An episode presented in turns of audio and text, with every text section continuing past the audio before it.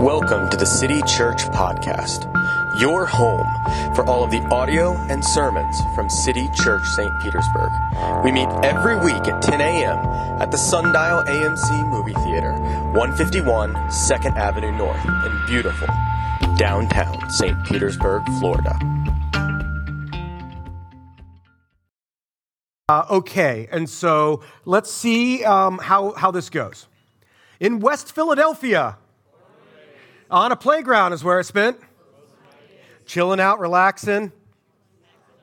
Yeah, uh, yeah, we start to drop off a little bit after that part, you know. Right. So if you are completely uh, unaware of what just happened uh, just now, um, that is the beginning of the song that was the Fresh Prince of Bel Air, the, the popular 90s sitcom uh, that launched Will Smith's sort of acting career. Uh, every time that that show came on, that was the song that you heard. And so, for certain people um, of a certain age, whenever you hear the word Philadelphia, immediately your brain goes in West Philadelphia. I don't know much about Philadelphia outside of Liberty Bells, maybe a little bit of Rocky, but I certainly know that West Philadelphia is no Beverly Hills.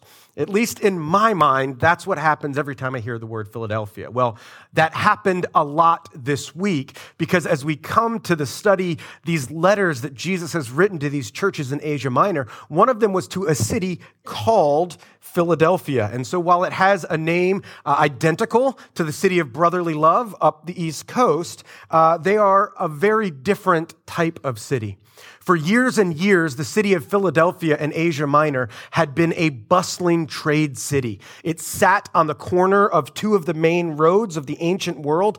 And not only that, it had soil that was extremely good at growing grapes. So this was a party town, and this was a town where merchants would come through, buy the wine, and then take it off to other parts of the world until the year AD 17, because in the year AD 17, an enormous earthquake hit Asia Minor. And while it was the epicenter was closest to a few other towns, uh, it hit Philadelphia the hardest. And as a result, for years and years after, the city had been shaken down to its very foundations. And some of the Roman emperors would come in and they would try to give money to the city to help it recover in the ways that we still do, in the ways that something like FEMA might help a city recover from a natural disaster. These Caesars would come in and try to rebuild the city. The only problem was for decades and decades after the city was shaken by this major earthquake,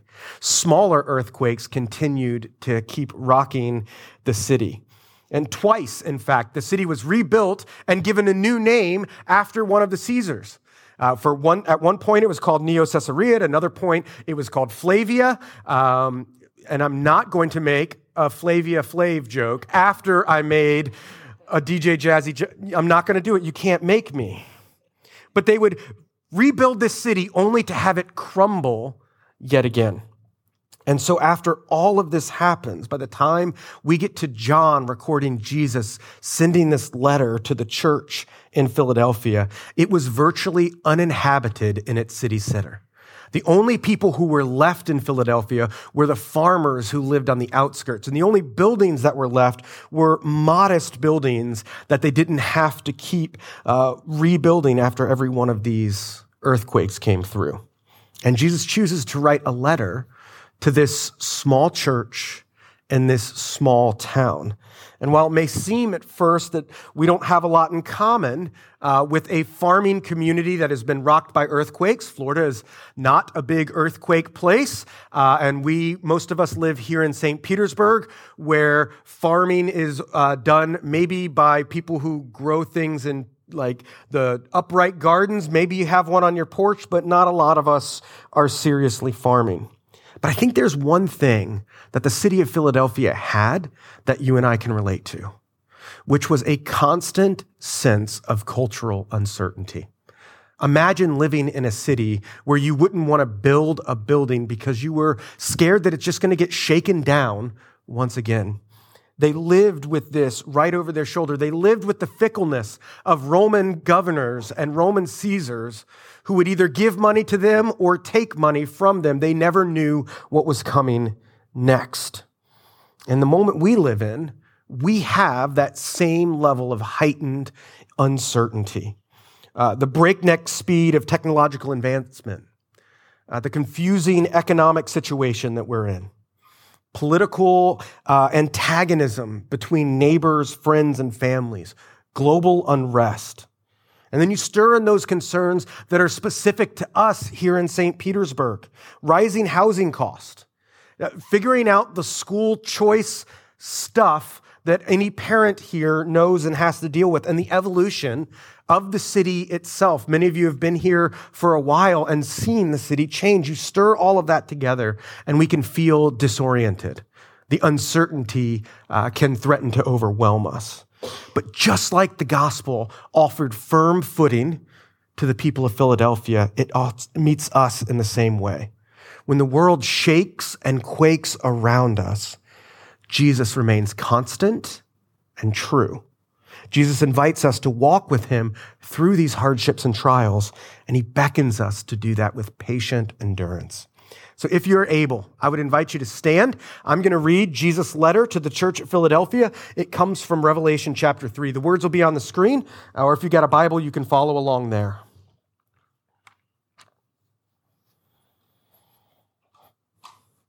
And to the angel of the church in Philadelphia, write the words of the Holy One, the true one, who has the key of David, who opens and no one will shut, who shuts and no one opens. I know your works. Behold, I have set before you an open door, which no one is able to shut. I know that you have but a little power, and yet you have kept my word and have not denied my name. Behold, I will make those of the synagogue of Satan who say that they are Jews but are not, but lie. Behold, I will make them come and bow down before your feet, and they will learn that I have loved you. Because you have kept my word about patient endurance, I will keep you from the hour of trial that is coming on the whole world, to try those who dwell on the earth. I'm coming soon. Hold fast what you have, so that no one may seize your crown. The one who conquers, I will make him a pillar in the temple of my God. Never shall he go out of it. And I will write on him the name of my God and the name of the city of my God, the new Jerusalem, which comes down from my God out of heaven, and my own new name. He who has an ear, let him hear what the Spirit says to the churches. City Church is the word of God written nearly 2,000 years ago and intended for us this morning. You may be seated. If you've been with us as we have walked through this now, the sixth of the seven letters, you can see patterns emerge in each one of these letters. And one of those patterns is that Jesus begins by describing himself. And anytime there's a sort of switch, anytime there's a sort of change in that pattern, it's worth noting, it's worth looking at. And one of the first changes we see uh, in Jesus' description of, of himself is that he uses three descriptors instead of his normal one or two. And that's something that's noteworthy for us. But the other thing that sticks out is in every one of the other times that Jesus describes himself, he borrows from the picture of Jesus that John saw in Revelation chapter 1. In this case, that doesn't happen. John uses words, uh, descriptions of Jesus, but not that sort of lively, Im- uh, lively imagery. We talked a few weeks ago about feet with burnished brass. He doesn't use that. He calls Jesus the Holy One the true one, the one with the keys of David. And the reason for this is one detail that I left out when I was t- setting the story about this church in Philadelphia. And that is that the church had been thrown out of the synagogues by the Jewish community. This is very similar to the church at Sardis that we talked about a few weeks ago. Their religious freedom was in peril because of what had happened in that local synagogue. And so Jesus gives them these descriptions of himself and draws heavily on the whole Old Testament. It functions as a, a, comfort to the church and a warning to those who have cast the church out. Jesus is the Holy One. He shows himself to be unequivocally co-equal with the Father himself. Throughout the Old Testament, God is called the Holy One of Israel. And that's what Jesus calls himself now. And while holy for us often makes us think of moral perfection, there's also a sense that the holy other nature of God is his separateness, is his being above the daily buzz of life. Imagine that for a person in the church in Philadelphia whose, whose feet might shake on a regular basis. Jesus is the one who is above that rumbling. Jesus is beyond that. He is steady and apart from the shakiness that the Philadelphians experience and that we experience too. But he's not just holy, he's also true. And as you read through the sort of different people who talk about this passage, uh, there's disagreement on what exactly John is telling us about Jesus here. Because in the one sense, true means the way that we normally think of it first, right? Not having any lies. And it's easy to see both from the Old Testament and the New Testament that Jesus does not lie, that Jesus is himself truth. We even see in John that Jesus calls himself, I am the truth. But there's another sense of that word, which is trustworthiness. In the same way that if you have a wall in your house and it is uh, not true, that wall is curved. It's Jesus is trustworthy. And that's one of the other ways that this could be taken. And I think what's interesting is that both of those are true. Both of those are true of Jesus. He is our level, steady presence.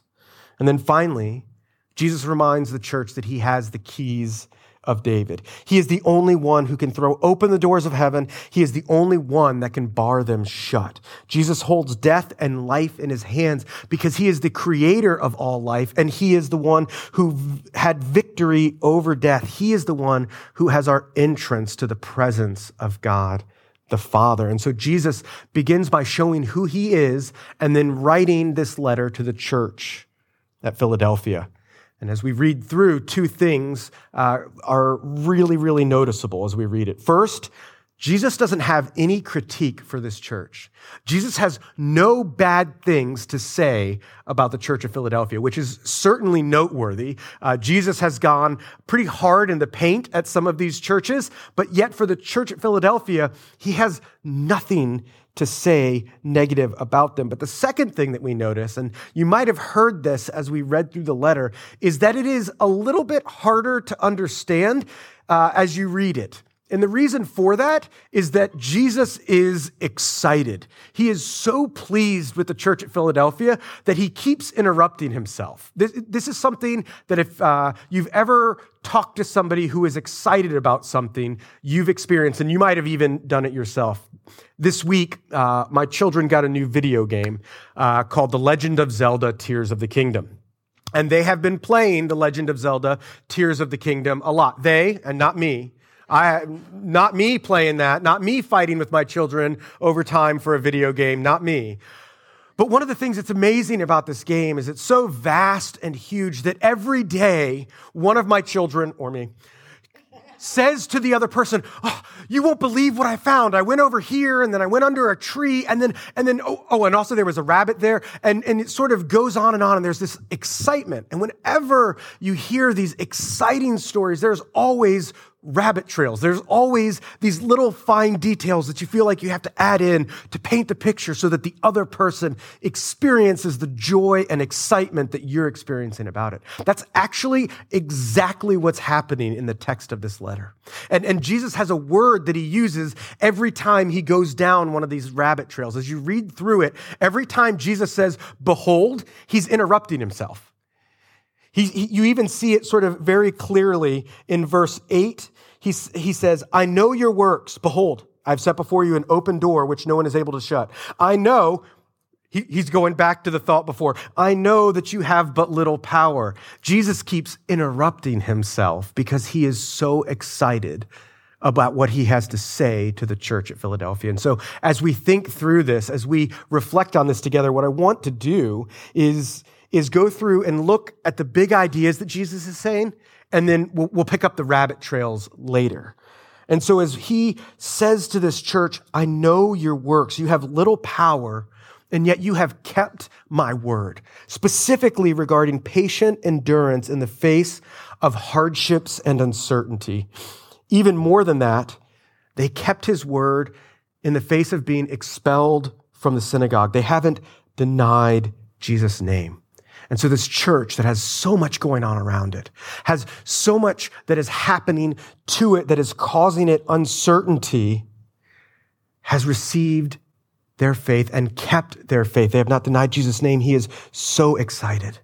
This small church in this small town that's unstable and experiencing pressures in every direction, and yet this church patiently endured. They never let their grip slacken on the rope. Their faith holds them fast. And that's an encouragement for us to do the same. With all the uncertainty of the future that we look at, that, that, you, that you read every time you open up the internet, we can rest assured that no matter what happens then, Jesus is faithful and true. He is the Holy One who is unshaken by the winds of change because he is in control of the winds of change. Church, Jesus is faithful. He can be trusted no matter what is pulling us into anxiety and uncertainty. And that's what that first interjection is about as well. Behold, I've set before you an open door. Jesus is opening the kingdom to us. And if Jesus is opening that to us, then we don't have to worry about that door slamming in our face. We can be sure and certain he is truly there to welcome us. But the church has held fast in another way. They didn't deny his name despite the threat of being put out of the synagogue. Now, if you missed the letter to Sardis, uh, that may be a bit confusing. Why is a church being at a synagogue a big deal anyway? What, what, why does that matter to them. Because in the Roman world, the only people who were allowed to not worship the emperor were the Jews. And so, the Christians, if they were connected to the synagogue, didn't have to go and make sacrifices to idols of Caesar. But if they were kicked out, they risked persecution. The Jews were the only ones who got a pass on that. And that, that's why some Christians we read about in other letters, we, we read about that they reverted to legalism so that they could maintain the protection that they had under the synagogue. But that's not what happened at the church of Philadelphia. They never denied Jesus' name. They never denied the grace that he taught. And it cost them as they were cast out of the synagogue. That's what Jesus' other interact, interjection is all about. The Jewish community that is rejecting him as Messiah are the ones that are being unfaithful to the faith of Abraham. The true children of Abraham are not the ones who are ethnically Jewish. They're not the ones who follow the law of Moses. True children of Abraham are those who put their faith in Jesus as Messiah. Not believing that is the lie that Jesus talks about. And so he compliments them. He is excited for this church and the faith that they have. And so they kept Jesus' word. They held on to his name. And because of that, there are some consequences that they as the church experienced. Because they have bowed down to Jesus, one day those who persecute them will bow down at their feet as they are vindicated for trusting in him. And because they have kept Jesus' word, Jesus is going to keep them in the midst of the trial that is coming to the whole world. Jesus is alluding to everything that comes after this in the book of Revelation, which I will not be preaching. We're going to stop at the end of chapter three and move on and start talking about Psalms this summer. But this fiery ordeal that the book of Revelation describes is all of human history, and it's all a test. Those that hold fast to Jesus will have someone to walk with them through all of the uncertainty and difficulty that we face. Jesus isn't going to take them out of this world. Rather, he is going to walk with them through it until he sets all things right. And the same is true for you. Jesus doesn't promise us that our lives are going to be easy and problem free. He doesn't promise us stress free happiness if you just believe in Jesus. But what he does promise is no matter what we are walking through, he will walk through it with us. He will be faithful to us. And as we imagine all of the crazy things that might happen in the next five years, Jesus is there with us. Beloved, hold fast to the gospel that Jesus taught us. Remember the love that he poured out and lavished on us while we were still his enemies. Take hope that you do not walk alone. He walks with us and has given us the church as companions as we figure this out together. Brothers and sisters, let's hold fast to Jesus as this passage said. It's, it's interesting. Um, because in the late 19th century, it became a tradition among sailors to get the words hold fast tattooed on their knuckles. It's, a, it's an old uh, sailor's tattoo. And they did that as a reminder to themselves that no matter what storm comes, you keep a hold of the rope that you have a hold on. And in so many ways, that's what Jesus is asking us to do no matter what storm comes, to hold fast to Him, to have faith in Him. So let's cling to Jesus, our loving Messiah. And as Jesus turns to the picture of what heaven will be, what the reward will look like for those that cling to Him, He says that they will be like a pillar in the temple of God. They will be solid and steady in the very presence of the Father and that he's going to write his name on them in the name of the city that is their birthright through their new birth, the New Jerusalem. But, but think about that in terms of what I told you about this city of Philadelphia. This city that is rocked by earthquakes, this city that has been attempted to be renamed on several occasions. In a place that was often renamed after fickle governors and emperors, Jesus offers to write on them the name which is above every name in a city where no tall buildings existed, no temples were built because of the earthquakes, Jesus invites them to the center of a new and better city, to a people that were pushed further and further away from the center of town by uncertainty and tremors. Jesus places them right in the middle. This whole letter gives us a picture of movement. First, Jesus says, I have the keys of the door to the kingdom of heaven. And then Jesus says, I have opened the doors for you. And then he says, once you're inside, I am placing you in the middle where you will be pillars. Pillars in the temple of God, steady, secure, and safe. And the reason why Jesus can tell us this is because he has worked and walked this path in reverse.